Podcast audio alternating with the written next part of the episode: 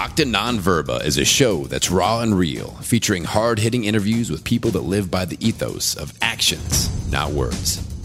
Marcus Aurelius Anderson is a TEDx speaker, best selling author, veteran, and leadership and mindset coach.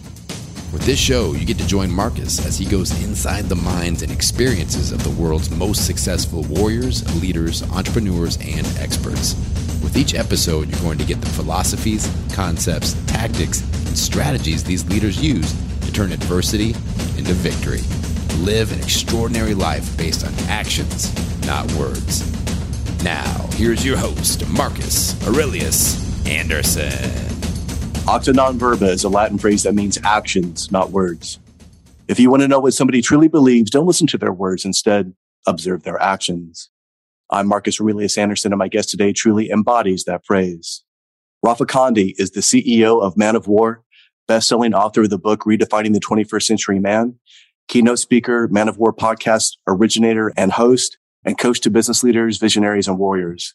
Rafa is a highly sought after speaker and corporate leadership and consultant that's coached thousands of individuals throughout the globe. His style is dynamic and in your face, and it works. He has transformed countless lives while strengthening business cultures. He is a former highly decorated law enforcement officer that's been featured on CBS, Univision, and Newsmax, and has appeared on over 100 podcasts. For the majority of his career, Rafa has assigned, was assigned to the DEA task force, MADTF task force, and vice narcotics combating illegal narcotics that are trafficked in the United States. For over a decade, Rafa was an adjunct instructor at the police academy where he prepared recruits for the realities of the street. With over 38 years of experience in the martial arts, Rafa holds black belts in Aikido, Hak Lung Kung Fu, and Judo. He holds instructor certifications in various knife form disciplines, police defense tactics, and firearms. His new best-selling book, Redefining the 21st Century Man, is absolutely blowing up the charts and his Man of War Society is unlike anything else that you've ever seen. Rafa, we were talking before I hit record. It's amazing to see the progress that you've made in just two or three years. It's an honor to speak to you, always my friend, and how you're always putting forward that warrior culture and the need for it, especially in today's society. Hey, brother, first and foremost, thank you for uh, having me on here. It's an honor as always. I mean, we started a few years back, man, and I remember bringing you on my podcast and then you uh, talking about your story. And then from there, man, you took off. So definitely honored to be on here. It's, um, I'm expecting a very powerful conversation as usual. Yeah, absolutely. I think if we were just sitting down having a conversation, we could just record that and that would be an incredible podcast. But there's so much that you've done and so many things that you've accomplished in such a short amount of time. And I think that comes because you had that warrior ethos. You had that very mission driven idea, that focus.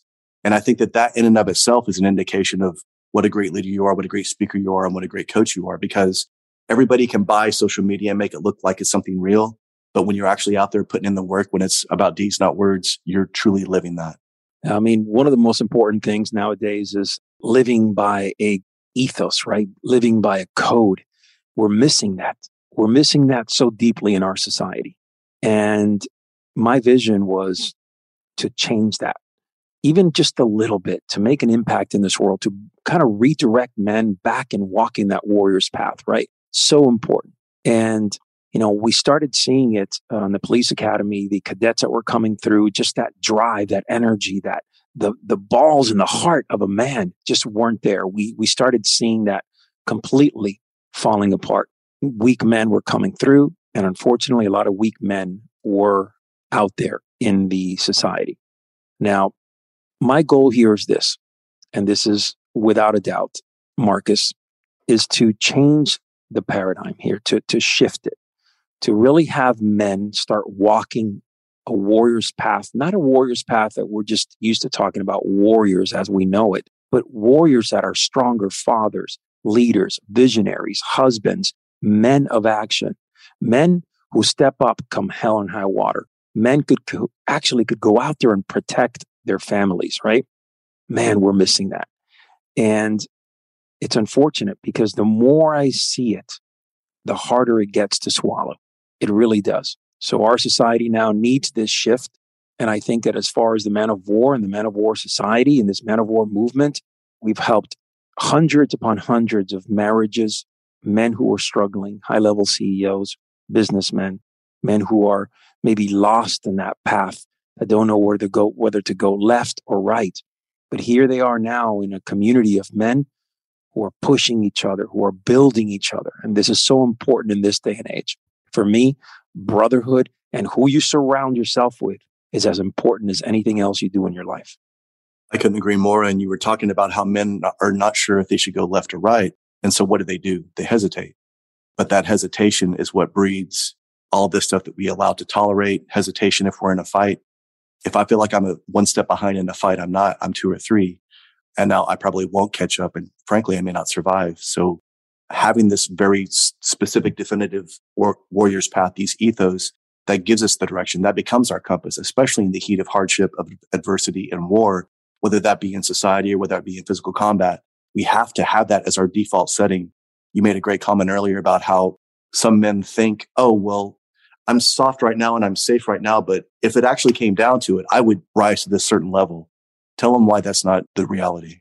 Well, let's go back to what you said. I mean, hesitation, right? Hesitation is a life killer. Procrastination is a life killer. You know, when you hesitate and you don't take action, you're going to fall flat in your face. And we see that everywhere in life. I mean, procrastination comes right next to it. It's that next evil step right next to hesitation, right? Because you hesitate and then what happens next? Well, you know what? I don't know where I'm going, left or right. So let's just procrastinate this fucking decision that I need to make right now and let's do it later. All right. And unfortunately, when you think that way, by the time you see, you look over your shoulder, you're dragging a bag of 100, 200 pounds worth of indecisive things that you basically walked around with all your life. You never made a decision back here. All these things are on your shoulder and you're dragging them everywhere you go. So then you wonder in life why, you know, other people around you are succeeding. Other people are doing things. They're, they're disruptors, game changers. You see people create and you're sitting there stagnant in the same fucking place you were. The definition of insanity, right? We hope that if we procrastinate one more time, that'll give us more time. But people don't need more time. They need a deadline. They need something that will push them to actually make a decision for the first time in their life. They build a lot of this nobility around this idea. It's like, well, I could do all these great things, but I'm humble. They had that false humility bullshit excuse and they like to fall back onto that. How often do you, that's pretty common for what you see as well, right? Man, listen, Marcus, we, we get, we get, we get about 150 applications per week. Okay. For the man of war crucible. And we're very selective. We have the ability, and, and, and, I guess for lack of a better word now, the luxury to really be strong on who we select to enter this program.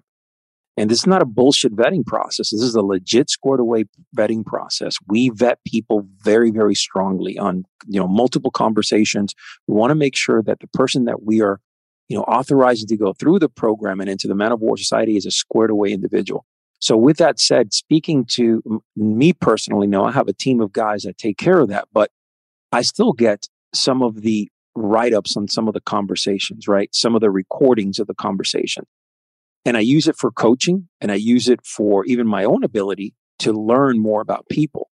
And procrastination is absolutely number one on the list when it comes to that. Hesitation and of course the lack of courage, right? The lack of courage to do something outside the norm. For most people, they want to stay comfortable, right?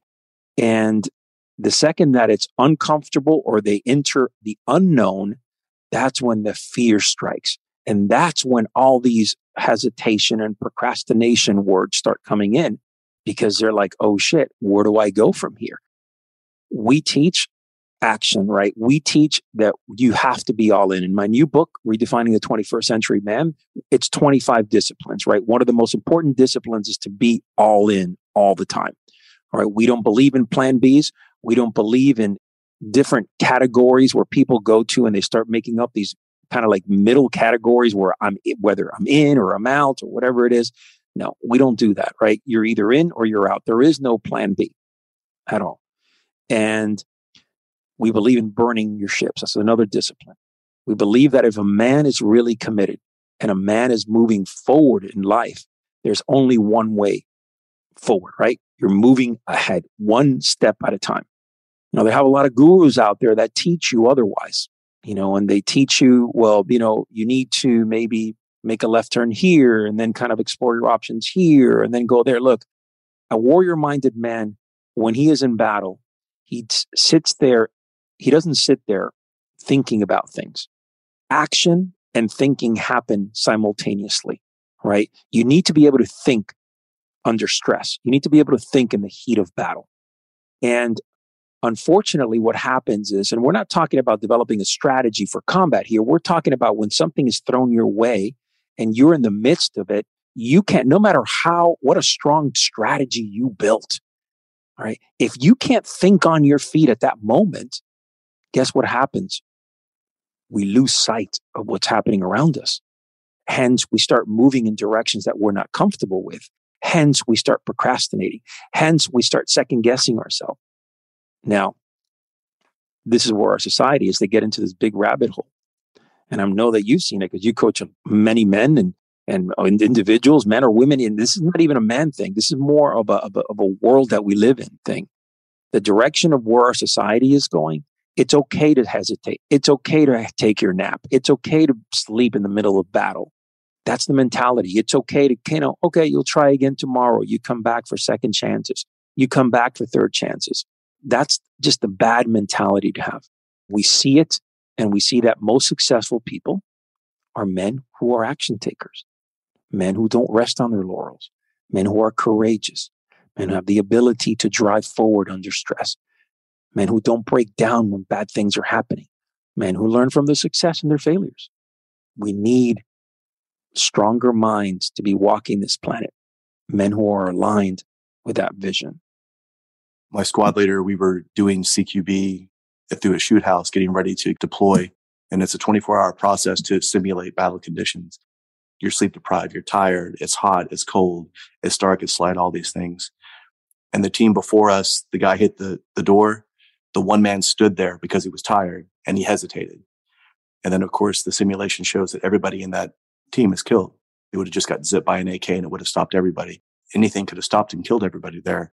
And that's what he told us. We went through it. He's like, you better not fucking stop when you hit that door. We went through it. At the end of it for our little quick little AAR before we were getting ready to stack and go back again, he says, do you know what kills more men than bullets? And he said, hesitation.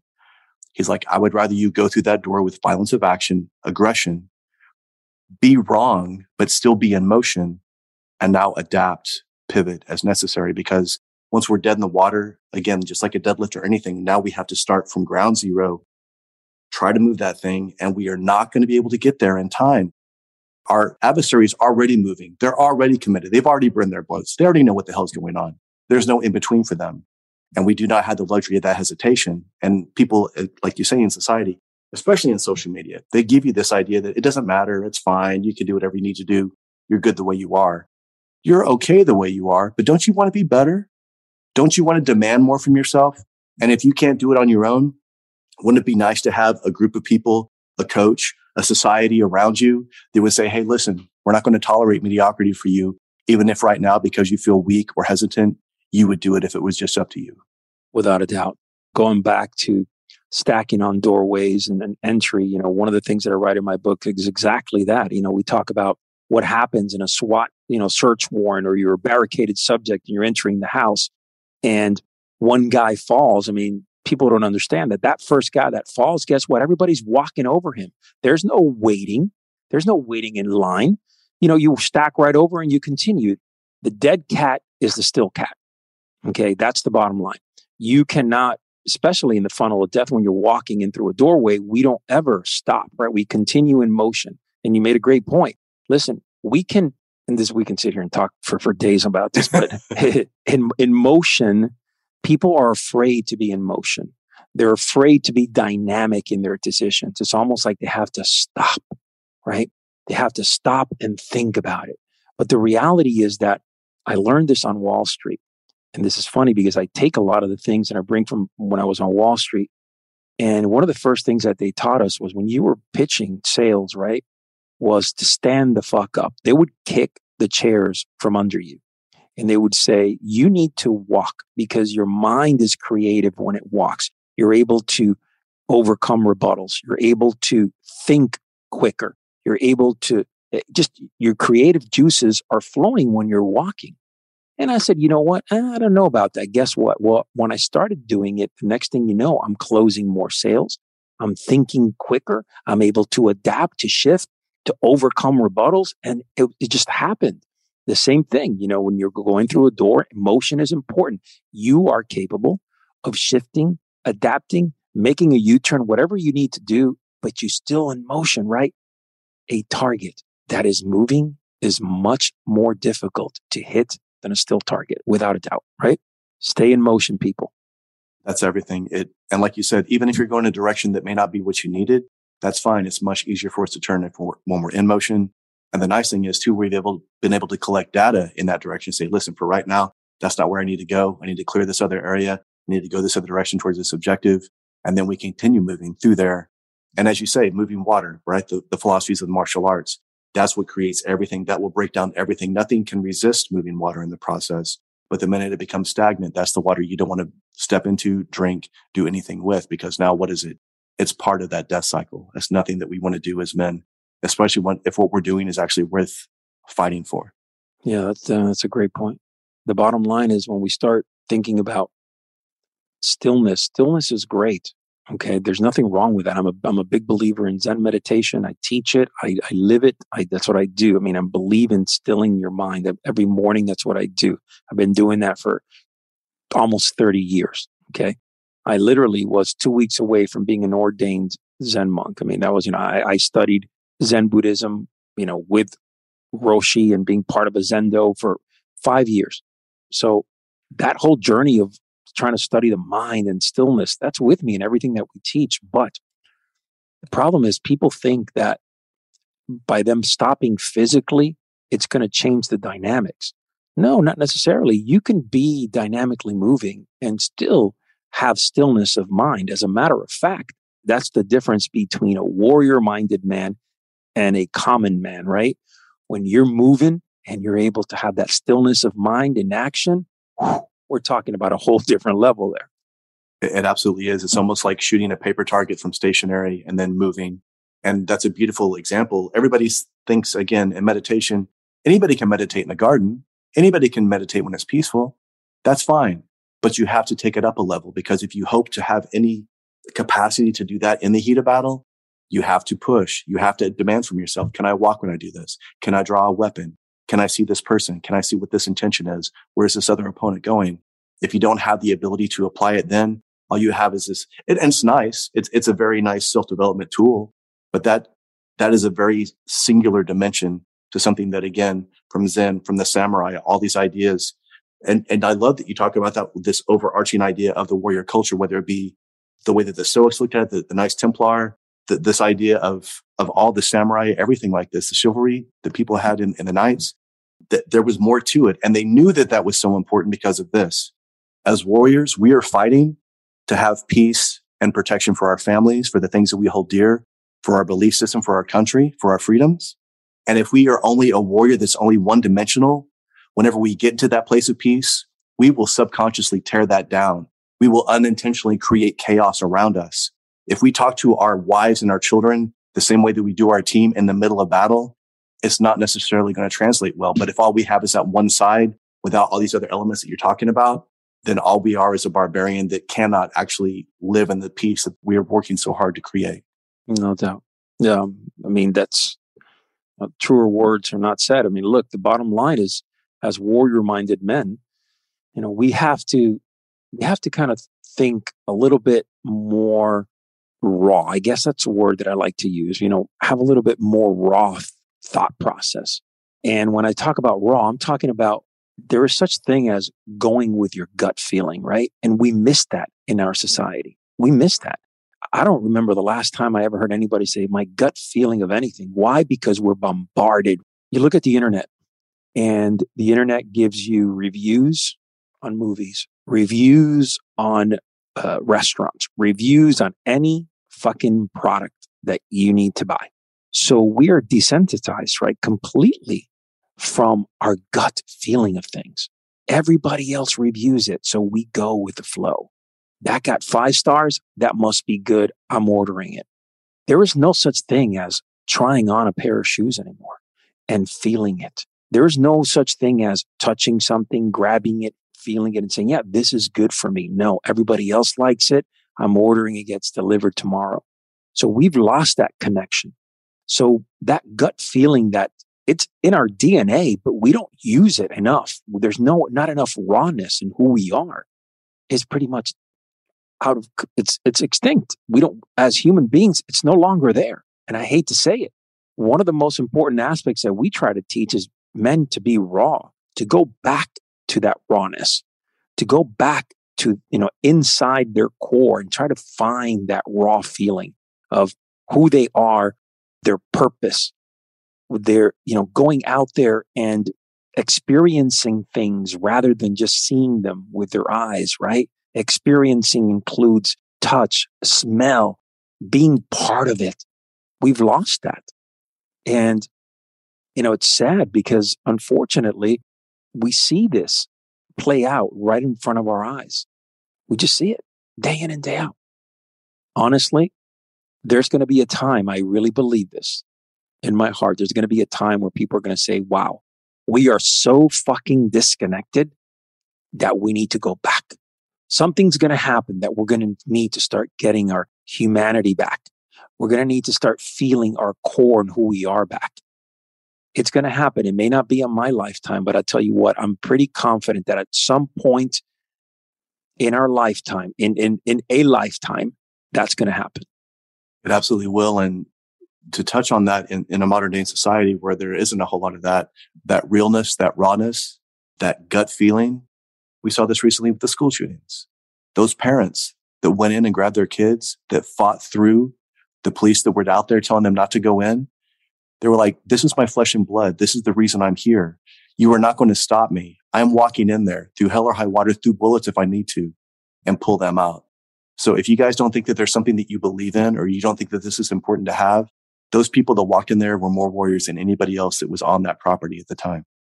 Well, that's that's an entirely different subject here, and I'm going to go right into it because this is a very, very powerful subject. The word warrior, it's used in a way that, unfortunately, most people just signal. You know, for them in their mind, it's just soldiers and cops and you know guys that are serving. And I've said this, ba- and, and I get a tremendous backlash. And I'll tell you straight up, we get tremendous backlash from the veteran community and from law enforcement because they're like, well, you know, guys that carry guns, hey, you know, we were out to war. We're, you know, this is the warrior. Well, this is the deal. How I define a warrior is a little bit different. It's not just the fighting component, not just the warrior side of things. For example, you know, you carry a gun, you go to battle, you go out there, you engage. Okay, that's all great. And that's admirable. And in my opinion, most men should have at least a shot at whether serving the community or serving this country, without a doubt. Now, with that said, that is not just what a warrior means, right? A warrior has to be a person that is constantly improving himself, right? A warrior has to be a person that uses his past experiences from whatever he served and brings it to today. Today, the here, the now, not the yesterday, but the here and the now. Because what happens is a lot of men have this preconception that because they went to either boot camp or to police academy, that all of a sudden they can hang these fucking awards on the wall and start screaming at anybody else that's, you know, that's going out there and doing quote unquote warrior things. Like you said, those parents that went in that went in and got their kids were more fucking warriors than any of the cops or anybody else standing out there. You're not going to define a warrior to me saying, Oh, God, I did something in the past and I did my time. That doesn't define you. Who the fuck are you today? Are you a stronger father, husband, leader, visionary, a man of action? Are you someone that can step up, come hell or high water in the now?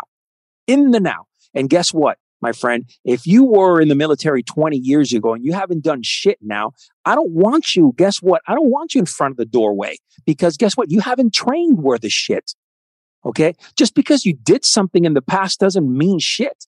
Okay. If you're not today honing now, what I do want, I want the motherfucker that's out there that, that kept that and that is still honing himself and still building.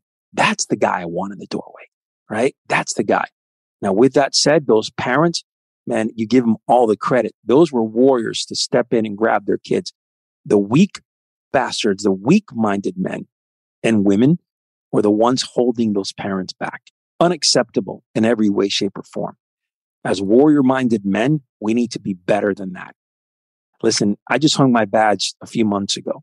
So I can tell you that I've been the first one in in an active shooter. I have been in situations where my hairs, okay, popped from the back of my neck. Two of the active shooter situations that I was in, you know, one of them was a kid in a gun with a gun in school. Thank God that it turned out that the kid was apprehended and it was done r- rather quickly. But I'll tell you, I was the first man on scene, stacked my vest in through the door. Okay, there was no backup. You know what it was? Was dispatch yelling at me because I'm telling them, dispatch, I don't have an earpiece. I'm going dark, out of radio range. In other words, you don't talk to me. When I'm coming in there, I am going fucking hunting. That was my mentality. That's the way that I've always been taught. That's my core everything. I was, you know, luckily I had another backup officer and then a second one come in within a few seconds after me. But the bottom line is going in through a door, you know you're going to go hunting. It was only for maybe about 30 seconds. And then they said they have the, the kid apprehended and whatever. But those 30 seconds were like holy fucking balls because now you realized going in through a door, knowing that you have to engage, you're, you're full on, man. You are boom, laser beam, right? Stepping back from that and, you know, giving so much credit to the officers that went through the door, that CBP guy, you know, went in, you can rest assured that if I'm in nearby my kid's school or any other school, grabbing my vest, which is in my car, and going in through that door, 1000%. Nobody is stopping me. They would have to shoot me first. That's it. I, I feel the same way. And it's the exact same thing. My, my stepdaughter is, is out of regular school now, but she's at college, but it's the same thing. I'm ready. I'm willing. I'm prepared. I want to go in there and, and make that impact and change those things because again, hesitation as we see, it, it breeds death. It breeds everything that we don't want. And to claim that this is what we're trying to change so badly and then not step up in the heat of battle. And again, doing something yesterday is great. What are you doing today? More importantly, what are you willing to do tomorrow based on what you did today? How well you did it? Can you give yourself an honest read back and say, I didn't do this part very well. As a matter of fact, this, I might have been a liability at this point. And if you don't have that kind of like hard nose looking at yourself, or somebody else that can be the mirror for you, that can call you on your own bullshit, then in my opinion, you're not moving forward. And frankly, you're either getting better or worse. There is no in between. Thinking that you're doing okay or that you're not losing ground, you're already one step behind. Amen to that. Amen. I mean, look, this school shooting definitely opened eyes, but it shouldn't be like that. It shouldn't be like an eye opener because the reality is that our eyes should be opened all the time. Like this should not be like every year be like, oh my God, another shooting. We had one here in Parkland, you know, just a few years ago, and that was devastating in the high school. We need to start as warrior minded men, we need to be prepared for battle at all times. Unfortunately, a lot of times we can't get wherever we need to be on time because just you're, you're at work, your kid's school, maybe 20 miles or 10 miles from where you're at. So you have to be able to trust other warrior minded individuals right? That are prepped for that. You, you need to trust that for the love of God. These, these are children in schools that we trust and we hand them over to the school for these school districts. And I have a whole, almost an entire three pages about my interaction in my new book with the school district. This is a little bit of a different situation, but it's about bullying, how they looked at the way that I was teaching too hard. And that any time that two kids were fighting each other, it was mutual combatants and they would both be suspended, even if one was all self defense. It's these school districts are getting to the point where, you know, they want to completely keep your children, unfortunately, defenseless. They think that by locking them in a classroom, and that's an entirely different conversation, by locking them in the classroom, they think that somehow, some way, that's going to make a fucking difference. As you saw this part, and it, and it will come out that this this particular shooter barricaded himself in a classroom with kids. Now think about that. He managed to open the door. He got in. and he went heyday on it. That's it. Done. Very upsetting, very difficult to swallow. So instead of school boards getting together and following certain and I've and I've talked to them to them about this particular aspect of designing classrooms differently. Israel does it. Why the hell can't we do it? They have bomb shelters where they, you know, they've been doing it for years. Why can't we do it? You know, it's opening classrooms where they have side doors that lead into another, into another, that leads into one staircase that leads them out of the school. Why can't we do that? What's the problem? You know, people just think that no, that, you know, they want to use their own methodology. They think that they're going to protect kids by closing doors and then having kids stand very close to the doorway in case the, the shooter comes in and then somehow they're going to take the shooter down. And I, I don't know. Okay. That, that's the mentality. And, and like you say, these are the same people that believe that that's a good deterrent, the same way that having a sign that says no weapons allowed on the campus is a good deterrent. Listen, people, you can think whatever you want about gun control or whatever, but the reality is this. You can make all the laws in the world. You did all kinds of stuff in narcotics, right? Yes. Narcotics are illegal, but yet they overrun this country. 100%. They're the, one of the biggest multi-billion dollar black market. I mean, it's there, people. So you can say whatever you want, but trying to outlaw a bunch of guns or try to allow people that are actual sovereign citizens that are law abiding to not let them have a gun. Do you think that a criminal is going to be like, well, I was going to go rob that bank, but it says I can't bring in a gun in here? Those people are not getting a weapon legally. They're not going through any checks. They're getting them from the black market and they are using violence of action because they don't give a fuck about what your opinion is or about what any signs that you have up are. So here you can say whatever you want, but here's the reality.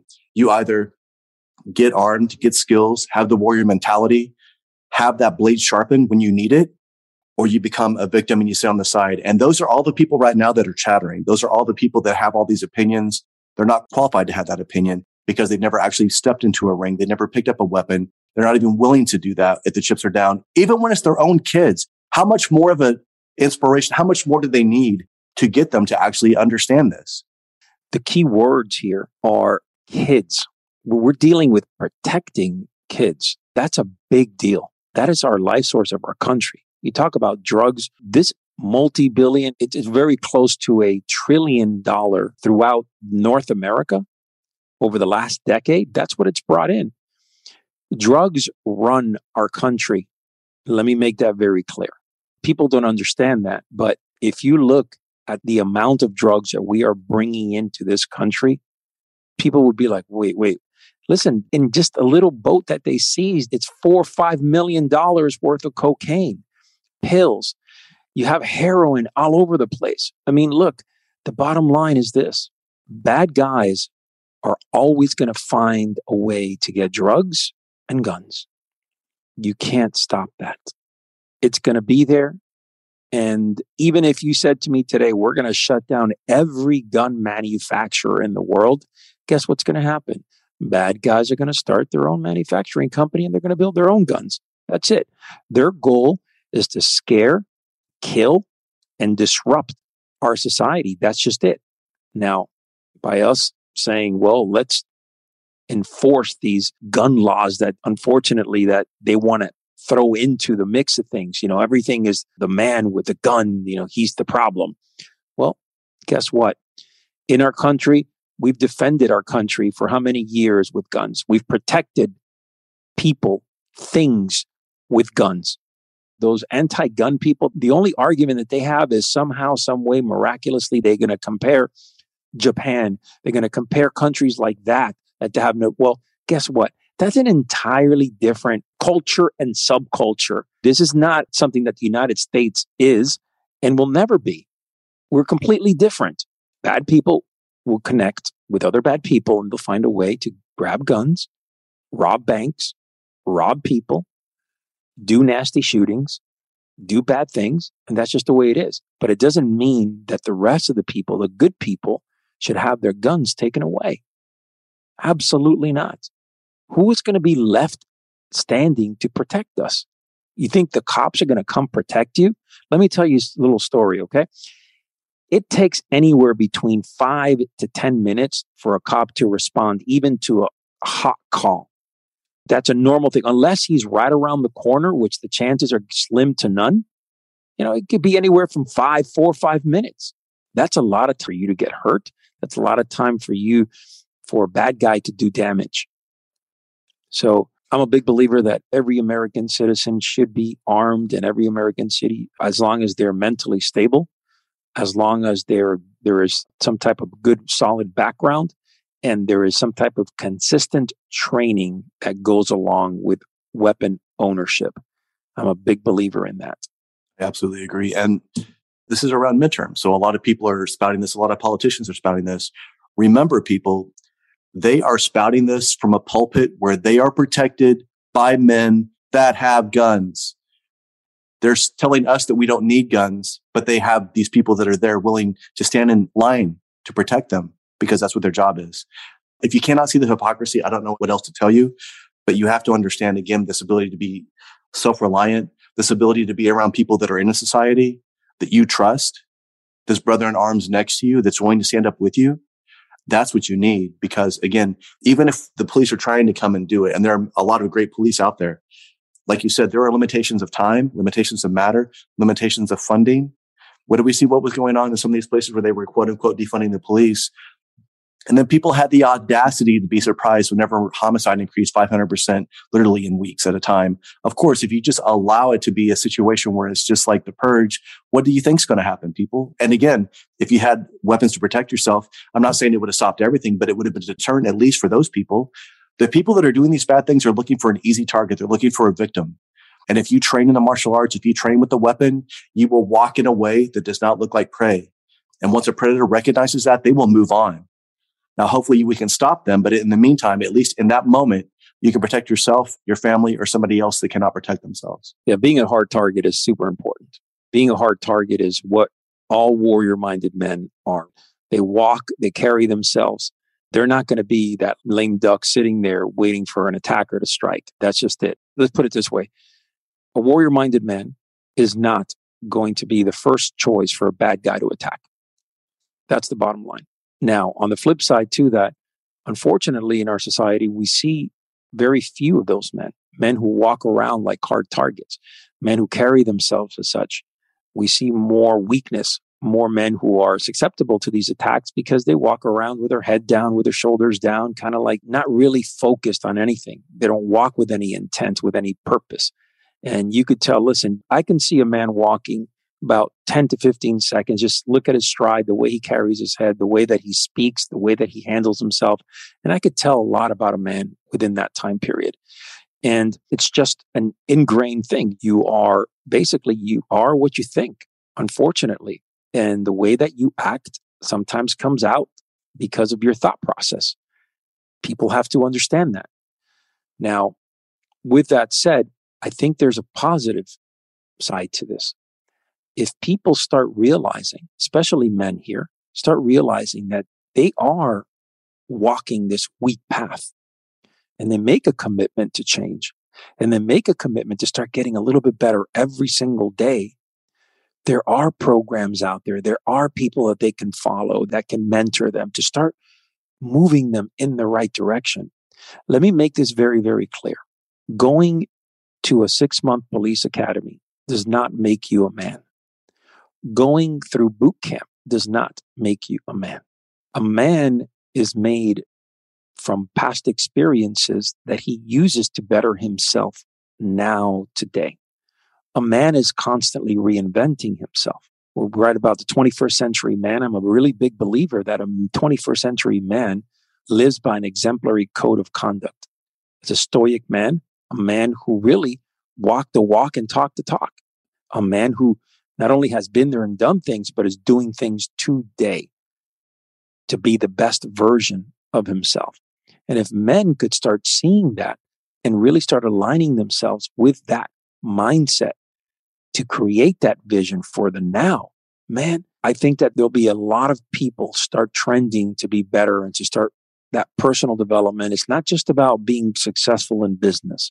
It's not just about being successful in other things in life that matter to you, which are great, but it's about being successful in your own right, your purpose, your intent, your being, who you are, how you are to people. Do you respect people? Because if you're going to expect people to respect you, you got to give respect. I mean, that's the bottom line. Carry yourself in a way that people have no option, even your haters, but to respect you. That's it. And again, that starts with that self respect. That self respect comes from what? Having the discipline, the motivation, the routine, having that warrior idea. And even when you get up, if you don't feel like getting up, oh, it's too early. No, a warrior doesn't do that. Let's be honest. How many times have we operated in positions when we were tired? Fatigue is the norm. We're not always going to be 100%, but a warrior gives whatever their 100% is in that moment, they give it. As a matter of fact, they're willing to go above that because that is what they are used to doing. That is their default setting. So if you're in a place where you're like, ah, you know, I'm kind of phoning this in today, man, I can guarantee you the rest of your life, if I look at it, you're probably phoning in your diet, your workout, your relationships, what you're putting in your mind and your body. You're probably phoning in your entire lifetime. That starts to pass so slowly. And all of a sudden 10 years have passed and like, how the fuck did I get to here? It's like, man, you did it one slow compromise decision at a time. If you look in the mirror, you can't hide. You can use this. And I talk about this in my book again, self deception we tend to look at ourselves in a mirror and we look at us like, eh, well, we're not, not too bad. But then really, when you start looking at yourself, really, really reflecting on who you are, you start seeing some of the ugly parts that start sticking out and then you're not comfortable. So guess what happens? Psychologically, we're known to, as human beings, we have defense mechanisms. These defense mechanisms are all about giving yourself confidence. So you start lying to yourself well, maybe I'm 10 pounds overweight. Eh, I could get over that and I'll be fine in a, a, few weeks once I start eating more salads. Or maybe I didn't really do this this time, but I'll do it next time. Don't worry. When you have that fake mentality, you think that really you're excusing yourself and putting up these excuses and kind of almost being to a point where it's okay, right? You're just justifying your position where you are now. That's when you start losing ground. We know that it's that cognitive bias that we default to. It's that idea that it's like, oh, I'm a good person, but I'm going to allow this for right now. And then before you know it, that becomes what you are. You become the person who unintentionally hesitates on everything. I'll get back to you about that. Oh, yeah, we'll talk about that later. No, the, the time is now. If it's worth doing, it's worth doing right now. If it's worth acting on, it's worth acting on right now. And when we take that good hard look at ourselves, if you are not seeing something in yourself that's ugly, that bothers you, then frankly, you're not pushing hard enough. You're not getting below the surface because when we're really raw and we're just naked in front of ourselves, there's always going to be something, but that's fine. That shows you where you have to start doing the work. That's why it's important. You can't just turn yourself off and say, Oh, well, I'm fine the way I am. There's a lot more that you could be doing. There is always a lot more you could be doing, no matter where you are in your life, no matter if you're running a $500 million company you cannot be the fat, lazy lion on top of that mountain because guess what? You're going to get fatter and fatter and fatter. Okay. And by the time you know it, you're going to fall so fucking hard from that mountain. Okay. You don't even know how you got moved. You don't even know what happened. And you're not going to be able to climb that mountain again. That's the reality. So, look, I'm a big believer in making the process worthwhile, but most importantly, being present throughout that, being present through the process. We talk about mushin, right? The state of mind of being here and the now. So important. But most people don't really understand that. So in the crucible, we have one of our segments, which is misogi, which is the clarity of mind and, and the cleansing of the spirit. And we have that element. And you know, we discussed exactly that, mushin, right? Constant, the act of being present all the time it's difficult. I'm not going to lie. It's difficult. We all live lives where we were getting, you know, our attention is being pulled left and right all over the place. But if you can learn how to really focus on being present here, so many things in your life can change. Just from the act of being present and being here, so many things can change. And I'll tell you this if more people started being present in everything that they do in their life, you would see people that are less overweight. You would see people a lot happier. You would see a lot more people have gratitude and really experience enjoyment some of the things that they did. And for those of you that are like, oh, being present, I get that. Oh, I hear that all the time. If you want this to be a tactical advantage for you in sales, be present to that customer. Listen to them. They can tell if you're actually paying attention or not. Something as simple as shaking hands, making eye contact. These are the things that, again, especially in society when a lot of people are not doing this, These are very simple things you can do. And that's just a very superficial level. But when you start being more present in everything, now you're going to start seeing things that other people don't see. Again, it's a tactical advantage, especially in a world that's full of distraction. Without a doubt.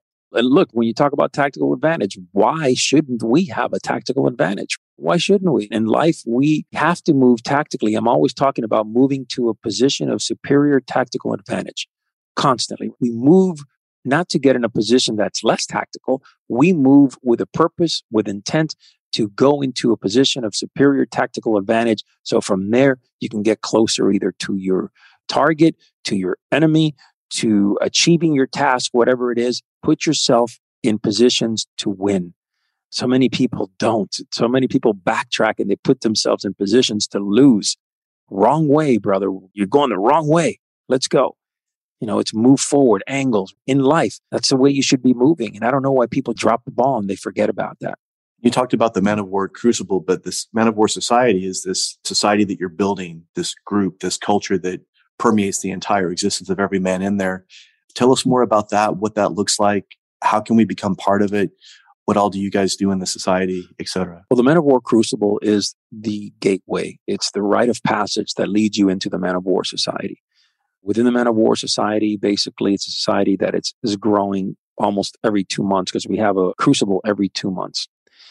And it's consisting of incredible, amazing men, men who are CEOs that are running two, three hundred million dollar companies. We have financial advisors, doctors, attorneys, pilots, architects, engineers, soldiers from every branch of the military, combat vets, 20, 30 years on, chiefs of high level fire departments, police officers, federal agents. We have a vast amount of men in there who are living with purpose, living with intent, knowing that they are at high levels in their lives, but there's so much more to grow. We live by one of the most important principles to us, which is Kaizen. Kaizen is constant improvement, hacking away the unessentials and moving forward and building, getting better every single day. Our core principle is Makoto, right? Makoto is sincerity of heart. We live with that giving of ourselves to help each other within this community, within our man of war society. We push each other, we support each other, we hold each other accountable. There's challenges, there's alliances, firearms alliances, business alliances, martial arts alliances, running alliances, mountaineering alliances, you name it, we have it groups of men who are doing things together to build. You know, we have meetings every couple of weeks. We have meetings divided into units. I mean, it's a very powerful, powerful brotherhood. We have one major event a year. Now we're going to start several events per year where we all come together because we've grown so much, pretty much on every state in the United States. We have men. And for us, it's unbelievable. My goal is taking this international here in the next few months. And we have men who have traveled from Sweden, from South America, from Germany, from Africa. I mean, they traveled to be part of this. And as a leader and the founder, I'm, I'm humbled and just like honored to be around these men and to see that it's, it's an entire beast all by itself, right? We have a coaching cadre of certified coaches that lead the way in this society. And it's just very deep. But what we are is men who are striving to be the best versions of ourselves every day. Bottom line. You know, we communicate with each other every day. We just inspire each other. We have reading components, study components. A lot of training goes into it, videos of training experts within certain things. I mean, it's just a great networking and a great experience, really, to be part of this private society. Some may call it secret, some may call it whatever the hell it is, but it is something that is very kept. We don't open the doors. What we do in there stays in there. You know, we don't let outside people come in. And for those of you that are saying, oh, well, I'm a part of this club or this club or whatever this is, those things are fine. But what you'll find is there'll be an initial state of enthusiasm. And if there's nothing that keeps your feet to the fire, so if you haven't gone through some sort of blood, sweat, and tears, if you haven't paid some sort of money, then you are not going to stay consistent or the people there will not stay consistent. And if you don't believe me, ask how many times you've had a gym partner that you're like, we're going to do this four days a week, whatever it is. Come hell or high water. Yeah, you guys bro high five. And then two weeks later, hey, you know, I can't make it or hey, I'm not doing this or, oh, you know, my hamstring doesn't feel 100%. That's what separates it because if you were to allow that person to pull you down, they would. But when you're a part of a society, when you're doing something like what Rafa has built, it forces you to elevate. It becomes the catalyst for change that you need. And you decide that now I don't want to become that person that would have given up. I want to be a part of this society. I want to actually be worthy of this. And that's when the real learning, the real evolution, the real self knowledge begins. Without a doubt. And this is something that we talked about resting on your laurels a little bit, but I want to address this. And a lot of people do not like this. And especially they don't like what I'm about to say, but it's a fact, scientifically proven, and I can have measurable metrics across the board. We keep metrics on everything. 61% of our dropouts, we have a 36% dropout rate in every class, every group. 61% of the dropouts are combat veterans. Now, let me explain that very clear. Okay. And this is, this gets confusing for a lot of people. Like, what do you mean? Well, the way it goes is like this. To give you a brief example, and when I say combat veterans, I'm not referring to the 63 year old overweight guy that hasn't done anything in 35 years. I'm talking about a 32, 33 year old guy that has multiple four, five deployments that has been in the army for 10 years. Okay. Walks up to me, looks at my face and says, I'm too pussy for your program. I can't do this. I got to drop out. I underestimated.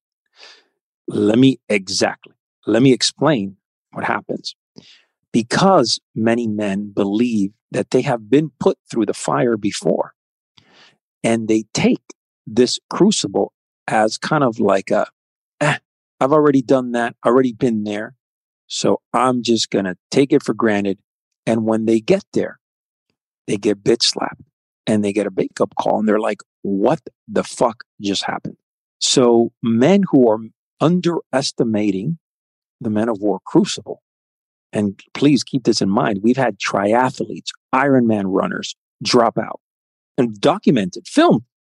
Okay. These guys are in great shape. We've had guys that are 21, 22 years old come in smoking. Yet the chubby guy that took this program for real, that fucking worked his ass off, graduates, and the 22 year old drops out.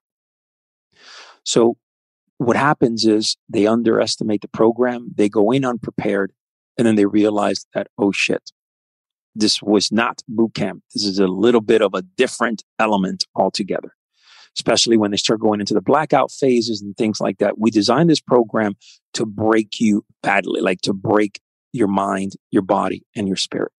If you don't come prepared mentally and physically, the chances are very, very high.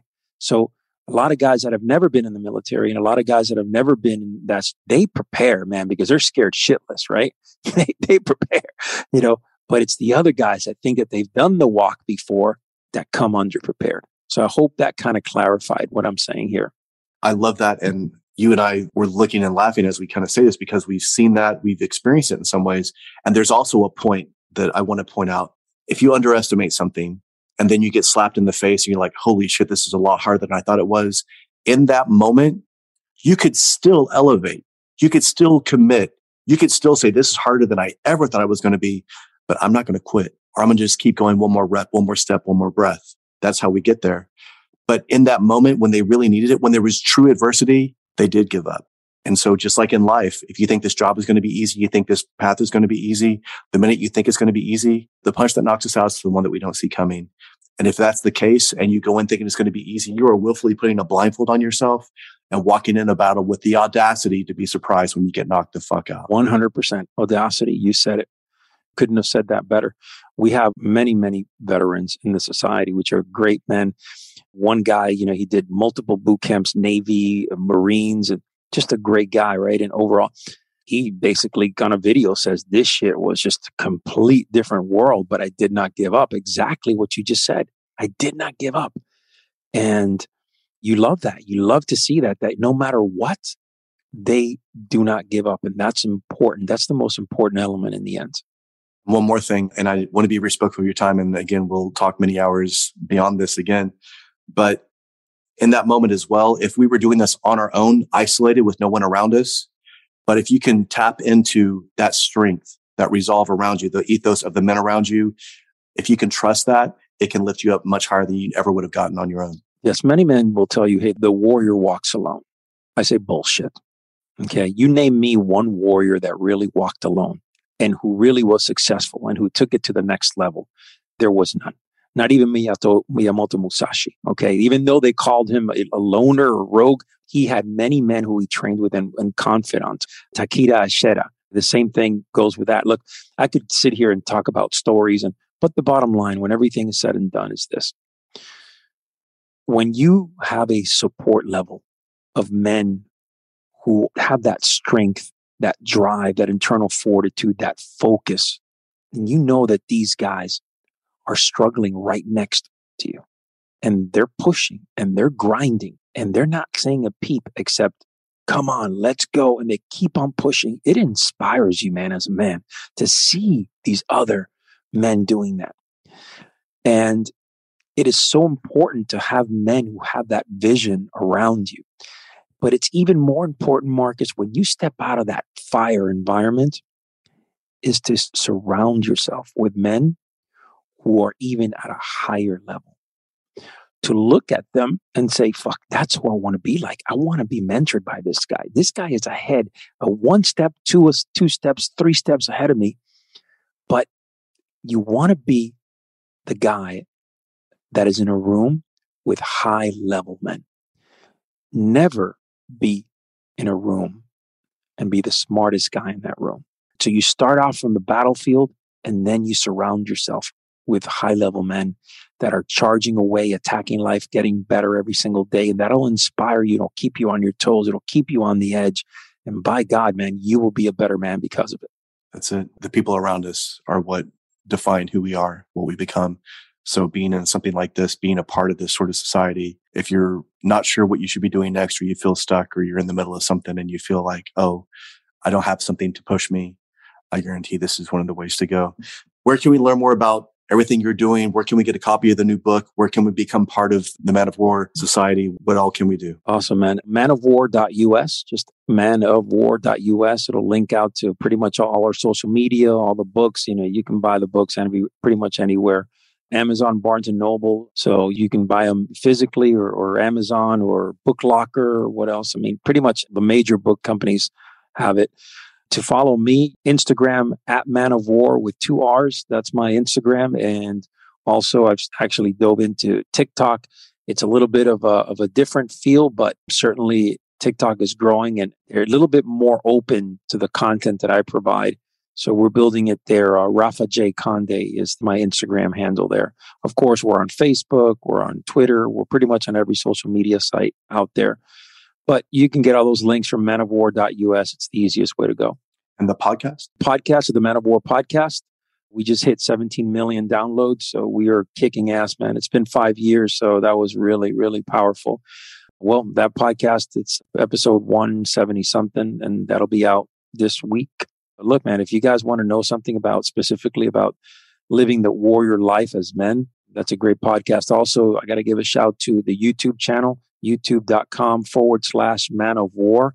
We're building that sucker, man. That's a beast, meaning that is hard as shit to build. But listen, we're working, we're, we're building it little by little. I know why they call YouTube the animal, but we're working it. We're bringing you some great content there every day. So you can follow us, man. And what he's trying to say is no matter what social media you follow, what your preference is, it's there mention a few of the people that you've had on the podcast, some names so that people can see the level and caliber of the men that you have on. Oh man, we've had so many people. We've had Patrick Bet David on. You had Bedros on recently, right? Yeah, yeah, Bedros. We've had William Stevens. We had God, I, I so, so many people. We've had you on there a couple of times. Craig Sawyer, Navy SEAL. We've had Eric Davis, Navy SEAL. We had just a whole bunch of people, man. Tremendous guys. We had Byron Rogers there also. So good people without a doubt. And this shows you the caliber of who Rafa is because people do not come onto your show unless they trust you, unless they know what you're talking about. Because people that are have those kind of names, they vet you, they look through and they're like, if they smell bullshit, they're going to say no. If they feel that it's not going to fit, they're going to say no. And so this is a good indication of everything that he's doing. He's the gold standard when it comes to everything here, when it comes to the warrior ethos to put it into play every day. And frankly, if you're wanting to level up, whether it be the book or a free podcast, by all means, get in there, start to learn and start putting it into play. Thank you, man. I appreciate it, brother. Thank you for having me on. It's always an honor, man. Always a powerful conversation. Absolutely. I look forward to many more conversations in the future, my friend. All right, brother. Thanks for having me on again. Thank you for listening to this episode of Octa Nonverba. If this message resonates with you, please share it out with others on social media. Hit that subscribe button and leave a review for the show anywhere you listen to podcasts. To learn more, please go to marcusaureliusanderson.com and join his Facta Non Verba Inner Circle to get exclusive content, news, and information. Until next time, remember, talk is cheap. Live your life based on actions, not words.